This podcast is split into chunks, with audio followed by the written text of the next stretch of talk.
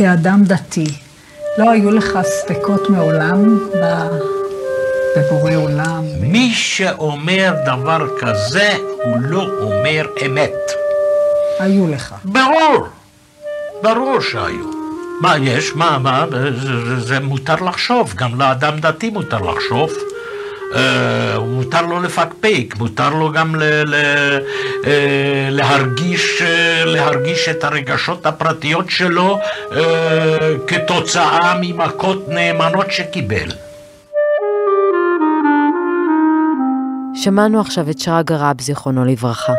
יליד 1926 שהצליח כנער לברוח ממחנות העבודה בהונגריה ולעלות בסופו של דבר לישראל, כשמנסה לענות על השאלה הקשה מכולן. שאלה שגם אלי ויזל מציף בספר זיכרונותיו הלילה. היכן הוא אלוהים? היכן הוא שואל ועונה, הנה הוא, הוא תלוי כאן, על הגרדום הזה. זאת אולי שאלה סבוכה וטעונה, אך אל מול הגרדום היא כמעט מתבקשת. ברגעים הקשים הללו האמונה אותגרה או התחזקה. היא קיבלה הסברים אפשריים שונים. הגרדום כסמל היה לו הוכחה לזעם האלוהי, או אולי לחוסר קיומו של האלוהים, או שמא היה פשוט אסון, נורא, שאל מולו הצליחה בכל זאת הרוח האנושית להתרומם.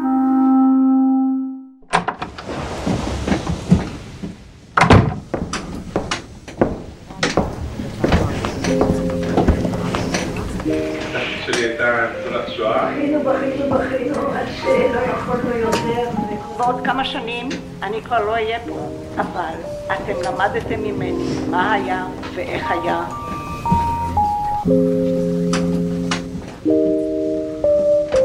מאזינות ומאזינים יקרים, ברוכות וברוכים הבאים לסלון האודיופוני שלנו מבית זיכרון בסלון. אני מאיה בואנוס, ובחצי שעה הקרובה נצלול לזיכרון השואה, מנקודת מבט תיאולוגית, ונשמע גם על גבורת הנפש היהודית. השאלה שאיתה אני גדלתי לא הייתה איפה אלוהים היה בשואה, השאלה כל הזמן הייתה איפה האדם היה בשואה. זהו הרב מישאל ציון, איש חינוך ומראשי קהילת קלאוזנר, מניין הלכתי שוויוני בירושלים. כי האדם יכל להקשיב לקולו של אלוהים ולא לעשות את המעשים הנוראים של הנאצים. אני חושב שעבורי, תמיד הבנתי שהשואה היא סיפור לא שמתרחש בין יהודים לשאינם יהודים, אלא בין אנשים טובים ומוסריים לאנשים שאינם טובים ומוסריים.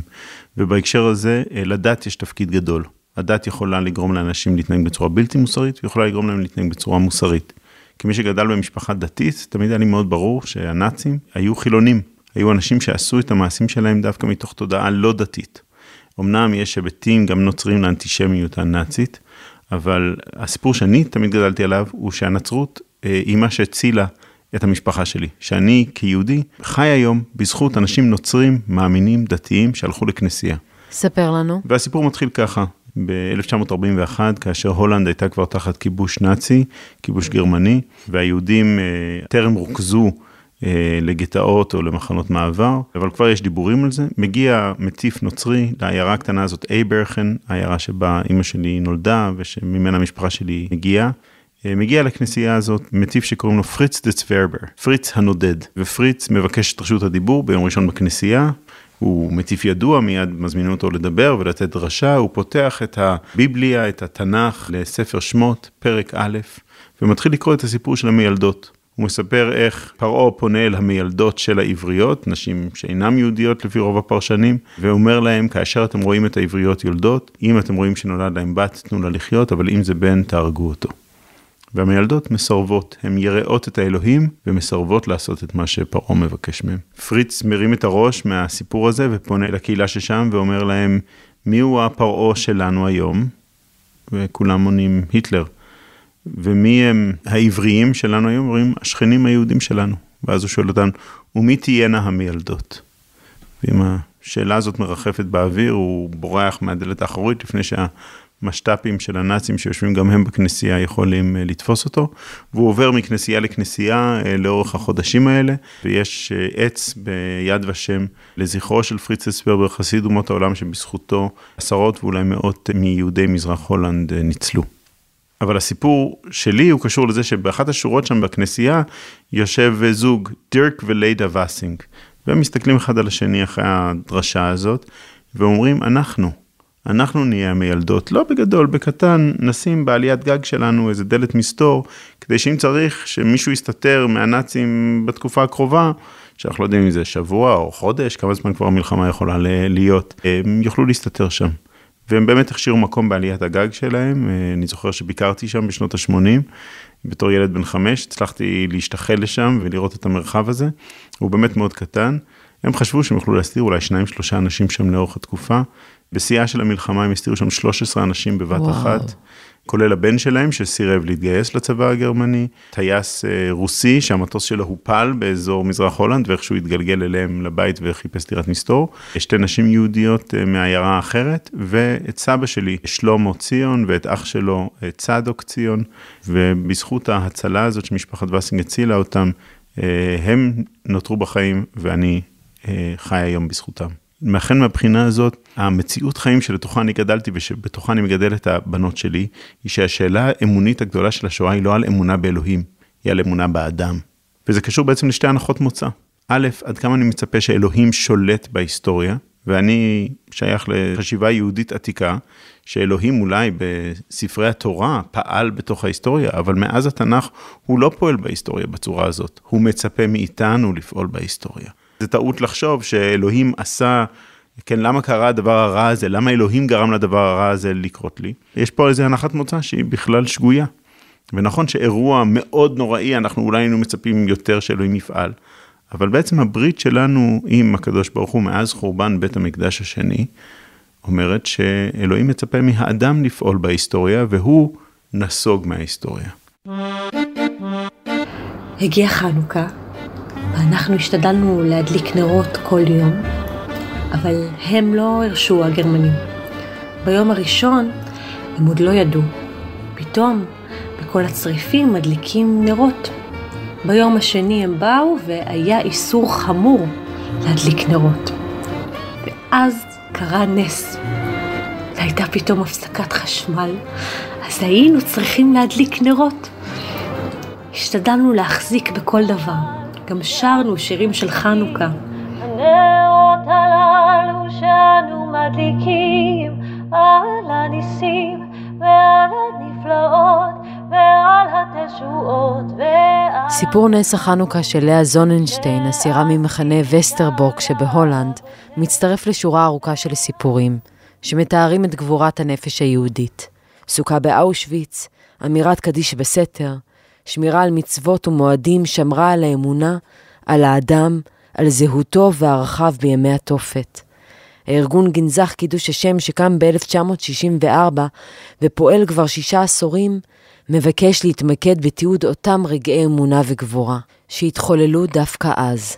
איתנו הרב יעקב פרידלנד, רכז פרויקטים חינוכיים בארגון, שמספר לנו על המשימה החשובה. גנזך קידוש השם הוא מוסד שהוקם, כמו שאמרת, בשנת 64. מי שהקים אותו זה יהודי מאוד מעניין בשם הרב משה פרגר. הוא עצמו היה חסיד אה, גור, והוא היה עיתונאי עוד לפני המלחמה. בזמן המלחמה עצמה, הוא היה מאלה שהיו שותפים להוצאה של הרבי מגור. מפולין והבאתו לארץ ישראל, שחלק מזה גם היה שהשגריר האיטלקי שעזר להם אמר לרב משה פרגר, אם אתה מוציא את הרבי מגור מפולין, זה רק בתנאי שאתה גם יוצא משם. והוא יצא משם מתוך מחשבה להביא גם את המשפחה שלו אחר כך, ולצערנו לא הצליח. והוא כבר בשלבים הראשונים של המלחמה, הוא הבין שמשהו פה שקורה זה לא רגיל. והוא התחיל לתעד, הוא התחיל לתעד ולאסוף ולספר ולכתוב, והוא כתב בכל מיני מקומות, וכבר מיד כשנגמרה המלחמה אז הוא יצא לאירופה כחלק מההגנה, והוא הסתובב במחנות, וגם הוא תיעד והוא אסף עדויות, והיה מאלה שיזמו את כל המוסד הזה שנקרא יד ושם. ואז הוא ראה שיד ושם אה, מספר סיפור מאוד מאוד גדול ורחב, אבל יש חלק מסוים שהוא לא מספר, וזה הסיפור, נגדיר אותו בתור אה, גבורת הרוח היהודית בשואה. איך שמרו מצוות, אם בכלל שמרו מצוות, איך התמודדו מבחינת האמונה, איך אנשים הצליחו לשרוד כקהילה ולהמשיך לקיים את מה שהם האמינו, ובהמשך גם איך הם השתקמו. למה אנחנו עושים את ההפרדה הזאת בין גבורת הגוף לגבורת הנפש? או במילים אחרות אנחנו מפרידים בין הסיפור על איך עברתי על חוקי הגטו אל מול הגבורה בשמירת מצוות. למה מדובר בשתי קטגוריות שונות? קודם כל אנחנו כרגע עוד בשלב הסקירה ההיסטורית, עוד לפני שאנחנו דנים, אז בשלב הסקירה ההיסטורית זה היה המצב. הדגש הגדול ששמו במדינת ישראל וביד ושם, בוודאי באותה תקופה זה היה דגש מאוד על השואה כאסון, ועל הגבורה של המרידות ושל הפרטיזנים כגבורה. זה היה המצב באותו, באותה תקופה. הוא אמר... על איזה תקופה אנחנו מדברים? שנות הקמת המדינה, אנחנו מדברים על שנות ה... שנות החמישים. החמישים, שישים, ממש עד משפט אייכמן, זה היה השיח. אנשים לא הבינו ולא רצו להבין מה עומד מעבר לסבל, ולכן השיח סביב אה, דברים אחרים שהם לא גבורה, נקרא לה גבורה פיזית, פחות נתנו לו מקום. ובלילה נכנסים משאיות וממיסים למחרת יום הכיפורים את 1,200 ילדי ישראל. ואיזה שמע ישראל הילדים, הילדים האלו זעקו. ואני רואה אה, את, את, את, את, אה, בשריפה מספר שלוש עם הלהבות הגדולות כנראה שם רצחו את החברים שלי דוד, משה, יהושע, חיים, יעקב אם הייתי אי פעם מיואש, כל כך הייתי מיואש אמרתי לעצמי דוגו בשביל מה לך כל החיים אני מחפשים אותך וימצאו אותך, תקפוץ על הגדר החשמלי ותתפטר מהחיים. אבל, אבל, אבל, יש לי צבא עם אבא שלי. אני חייב לשרוד, חייב להישאר בחיים, חייב לעלות לארץ ישראל ולספר, לספר, לספר את הסיפור שלי. ואז אבא שלי אמר בבית, אמר לי, דובד, כשתהיה בצרה, תמיד תגיד פרק תהילים כ', שזה מתחיל, למנצח מזמור לדוד, יענך אדוני ביום צרה, ישגבך שם אלוהי יעקב. אני אומר את הפרק תהילים הזה, השיניים שלי נוקשות מפחד מהקור הנוראי, ואיש אס אס מתקרב אליי, שואל אותי בן כמה אתה, אמרתי בן 16 ומה שאני זה היה חלק קטן מסיפורו של דוד דוגו לייטנר שמתועד בגנזך קידוש השם. זה סיפור מדהים שממש לאחרונה אני נחשפתי אליו של אה, ילד בן 13, קראו לו מוטל אה, גוטרמן. הוא הגיע לאושוויץ, ומאושוויץ העבירו אותו למחנה וישנווה, ושם הוא הוצב לעבודות, היה שם, היה צריך לחצוב מנהרה כדי שרכבת תעבור. והחציבה הייתה מחולקת, היו את אלה שחצבו, וזה היה נקראת העבודה הקלה. והיו את אלה שפינו את האבנים, וזאת הייתה עבודה קשה, כי היה צריך לסחוב עגלות מאוד מאוד כבדות. והוא היה די נמוך, והגרמנים משום מה קצת ריחמו עליו, במרכאות, כן? אז הם לא נתנו לו את העבודה הקשה, של אה, לסחוב את העגלות, אלא הם אמרו לו, אתה תהיה מאלה שחוצבים. והוא אמר לקצין הגרמני שהוא רוצה להיות בעגלות, אף אחד לא רצה להיות בעגלות. חברים שלו שאלו אותו מה קרה, אז הוא אמר לחברים שלו, תראו, העבודה הזאת שאנחנו עובדים, אנחנו עובדים כל השבוע וגם בשבת. בשבת יש לי אפשרות לעבוד את החציבה, ואז אני עובר על איסור שהוא איסור מהתורה של לחפור, מלאכה מדאורייתא. ולעומת זאת, אם אני סוחב את העגלה, אז האיסור שאני עובר הוא רק איסור של חכמים, איסור מדרבנן, שהוא איסור פחות חמור. אז אני מעדיף לסבול כל השבוע, ולא לעבור בשבת על איסור שהוא איסור תורה.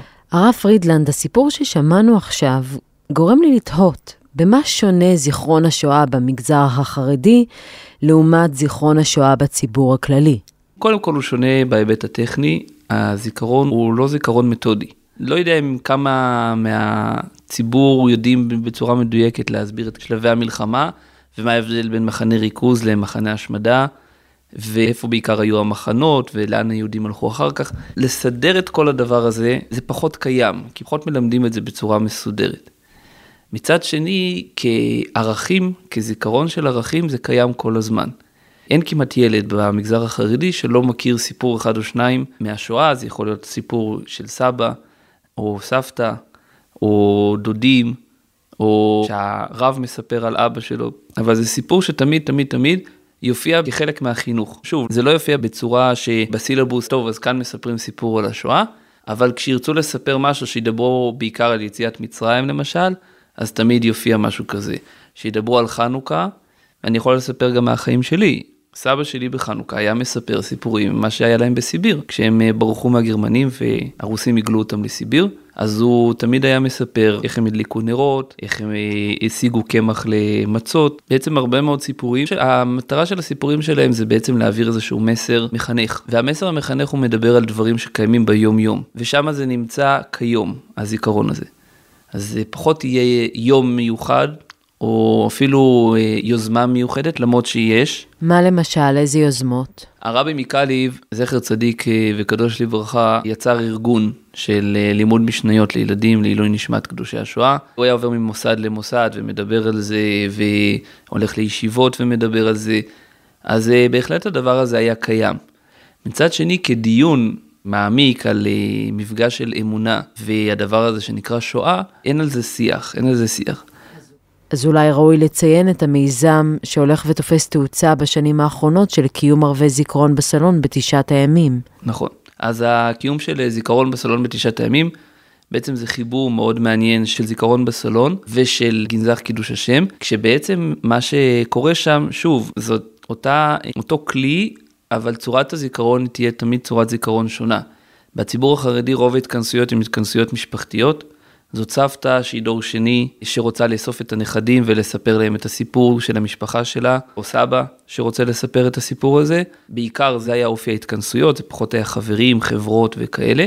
וגם uh, השיח בהתכנסויות האלה, בדרך כלל זה שיח שמושך מאוד להדגשה פחות של הסבל. הסבל יהיה רקע לסיפור של שמירת מצוות, של הנחת תפילין. של קידוש השם. של קידוש השם, בדיוק. סיפור של קידוש השם בתוך כל הימים הנוראים האלה. ומה הציבור החרדי שואל כשהוא פוגש בסיפור של מוטל? קודם כל, השאלה הראשונה שעולה זאת השאלה שאת שאלת, איפה אלוקים היה בשואה, ואם היו כאלה צדיקים אז למה הם סובלים? וכאן אנחנו מייצרים שיח שהוא שיח חשוב מאוד על התבוננות על העולם. איך אנחנו מתמודדים מול מצבים שהם קשים לנו. אגב, זאת שאלה שמועלית מול מוטל למשל באופן ישיר? אני לא חושב שהם שואלים אותו, כי קשה לנו לעמוד מול ניצול mm-hmm. ולשאול אותו. אני אתן לך דוגמה. זאת שאלה מתריסה בעיניך? תלוי מתי. תלוי מתי. אם היא נשאלת בתחילת המפגש, אז הרבה פעמים היא יכולה להיות מתריסה. אם היא נשאלת בסוף המפגש, בדרך כלל זאת שאלה של ניסיון להבין. אני חושב שהיא שאלה מאוד מאוד חשובה, כשהיא מגיעה מתוך מקום של, רגע, יש פה מישהו שהוא חושב אחרת על הדברים, בוא נסתכל עליהם רגע קצת שונה. אתה יודע, אני בעלת אמונה. אני לא גדלתי במוסדות הדתיים, בטח גם לא החרדים, גדלתי במוסדות חילונים, אבל אני בעלת אמונה. וגם אני מתמודדת עם השאלה המאוד אה, כבדת משקל הזאת. ואני לא יודעת איך לענות לעצמי על, ה, על השאלה, אין לי תשובה טובה. ואני תוהה מה נניח שורד או שורדת שבאמת עברו את התופת הנוראית הזאת ונשארו בעלי אמונה, איך הם מספרים את הסיפור הזה, איזו התבוננות הם מציעים כמו שאתה אומר. יש לנו שתי התבוננויות שאנחנו נתקלים בהן כתשובות של השורדים עצמם. התבוננות אחת היא אומרת שאנחנו לא שואלים שאלות. יש פה משהו שהוא גדול מאיתנו, אנחנו בעצם כשאנחנו שואלים שאלה על המהלכים של אלוקים, אנחנו מנסים להבין אותו. ולהבין אותו זה לנסות להבין משהו שהוא לא במערכת המושגים שלנו. ולכן הם אומרים, אנחנו לא שואלים שאלות, אנחנו פגשנו חלק אחד שלו, הרבה פעמים אומרים אנחנו עכשיו היום, בזמנים של היום אנחנו כבר פוגשים את החלק האחר שלו, יש לנו משפחה ונכדים ונינים, ורואים מה שהצלחנו להקים מתוך החורבות, אז אנחנו גם פוגשים את החלק האחר שלו, וגם אנחנו מצליחים להיות במקום מדינה יהודית, שלטון יהודי, לקיים מצוות בצורה חופשית, זה דברים שמופלאים. כשהם יצאו משם, בחלומות הכי ורודים שלהם הם לא התקרבו אפילו לחלום על מה שיש להם היום. מצד שני, יש אה, כאלה שאומרים שאנחנו ראינו את אלוקים שם בפנים כל הזמן. כי אם אנחנו ננסה להבין איך אנחנו ניצלנו ואיך זה שעמד לידי, או לפניי, או מאחוריי, למה הם אה, נרצחו ולמה אני שרדתי, אני לא יכול להסביר את זה. וכדוגמה לרצון ולצורך להבין, מתכנסת מדי שבוע קבוצה של שורדים ושורדות. במרכז עמך, המרכז הישראלי לתמיכה נפשית וחברתית בניצולי שואה והדור השני, כדי ללמוד סיפור מקראי ודרכו לשוב ליהדותם, שהם מרגישים כי נלקחה מהם. איתנו בטלפון נויה שגיב, סופרת ומורה לתנ"ך שפועלת גם במיזם החזרת התנ"ך לציבור 929, שהחליטה להתנדב ולהביא את פעילות 929 לקבוצה האהובה עליה במרכז בחולון. מדובר בקבוצת אנשים שאני אצטט אותם, שנגדענו מהשורשים. לא היינו בבית ספר, נגדענו ונלקחנו מבית אבא, מבית אימא, וקודם כל את הידע לא היה לנו. לא ידע בתורה, לא בתנ"ך, לא בחגים. ויותר חמור מזה, חלקם, ופה יש איזשהו פיצול, חלקם, ויש להם דין וחשבון מאוד קשה עם אלוהים. עם אלוהים ועם מנהיגות דתית שהם חשו שהזניחה אותם ולא דאגה להם. והתנ"ך יכול לגשר על הפערים האלה? התנ"ך אה, יכול לעשות כל מיני דברים. תראה, התנ"ך הוא חומר גלם. אפשר אה, ממנו לקחת לא תרצח, ואפשר לקחת ממנו קם להורגך, שתיום לאורכו. ואפשר לקחת מזה מה שרוצים. אני היום יכולה לומר שאני ממש מרגישה שיש פה אוצר. זה אוצר שמגיע לי בדין. אני זכאית לו ואני מחויבת לו. והדרך היחידה שאני מכירה היא דרך הלימוד. וזה לא רק אוצר תרבותי של עושר רוחני, תיאורטי או פילוסופי של מותרות. זה אוצר שברמה המיידית ביותר משפיע על החיים שלנו. מה צף במפגשים האלה? מה עולה בלימוד? הלימוד זורק אותנו לכל מיני מקומות.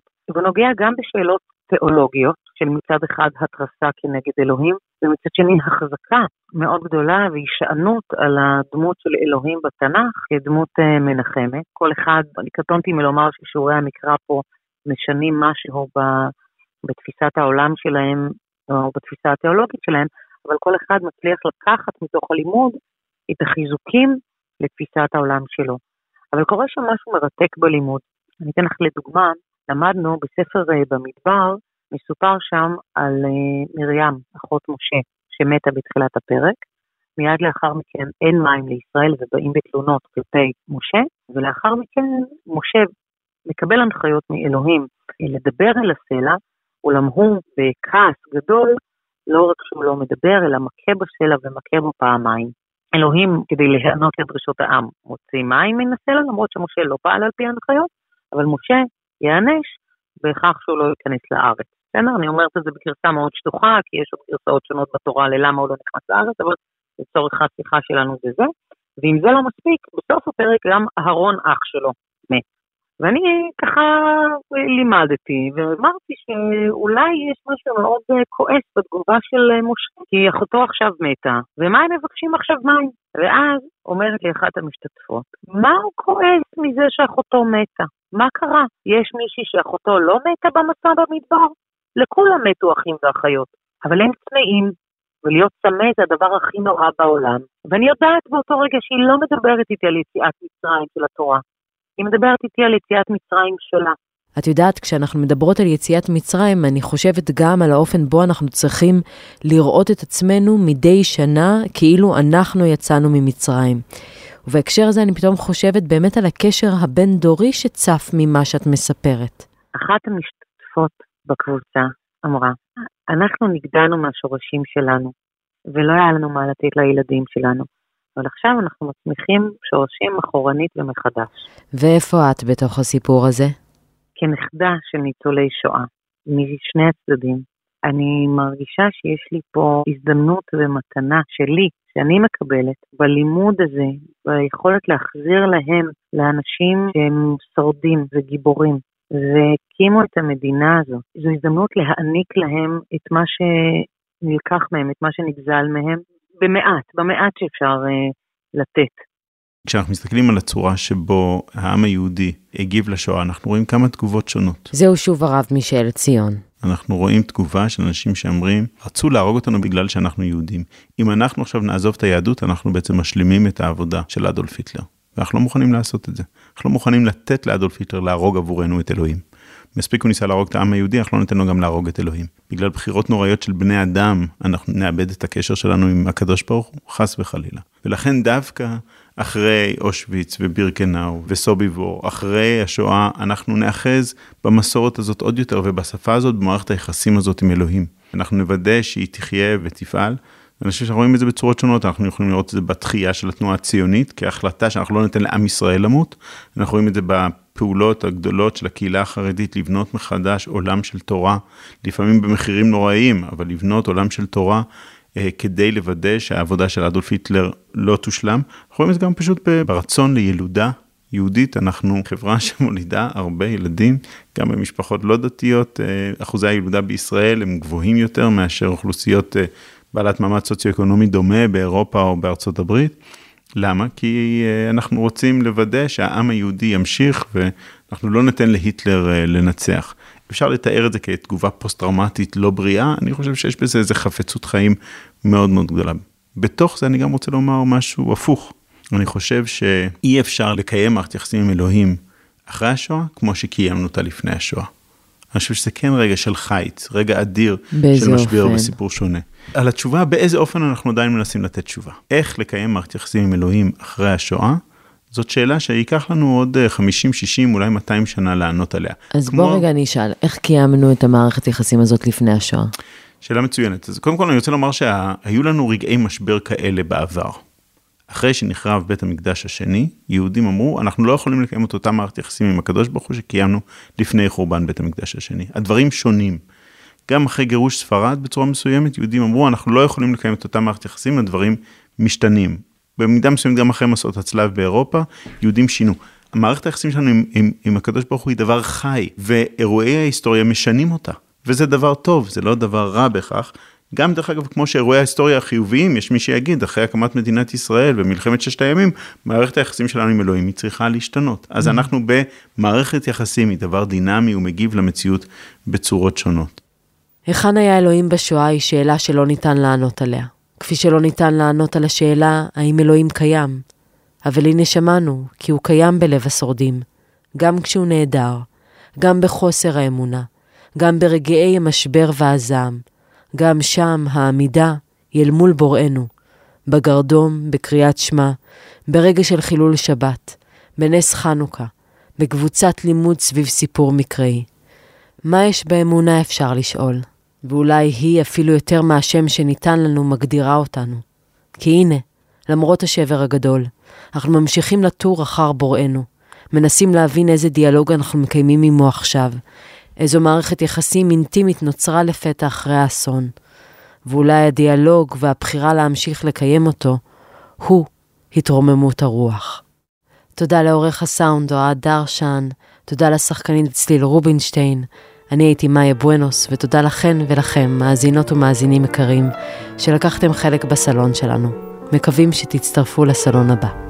נסיים עם הפיוט יגדל אלוהים חי, אותו חיבר דניאל בן יהודה דיין, איבד אוריאן שוקרון. יגדל אלוהים חי וישתבח נמצא ונטל מציאותו אחד בן יחיד כייחודו נעלם וגם אין סוף לאחדותו. אין לו דמות הגוף ואינו גוף לא נערוך אליו קדושתו. קדמון לכל דבר אשר נברא ראשון ונשית לראשיתו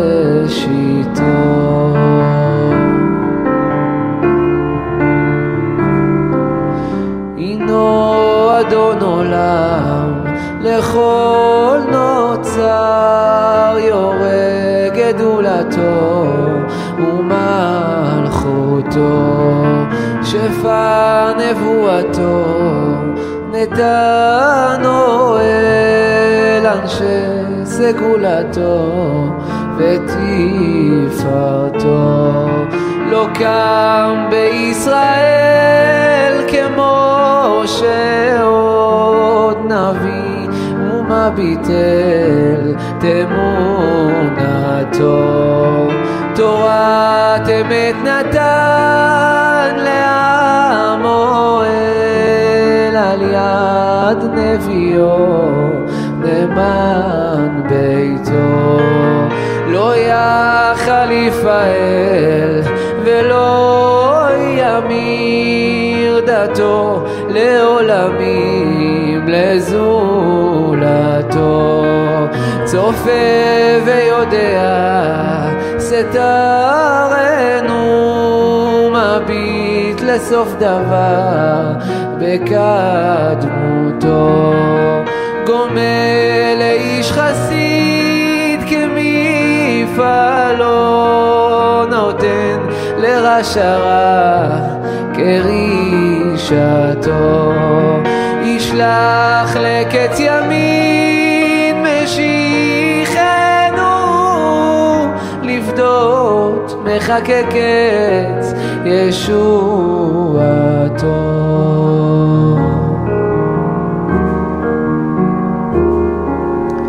מתים יחייל ברוב חסדו ברוך מיוחדת של תהילתו.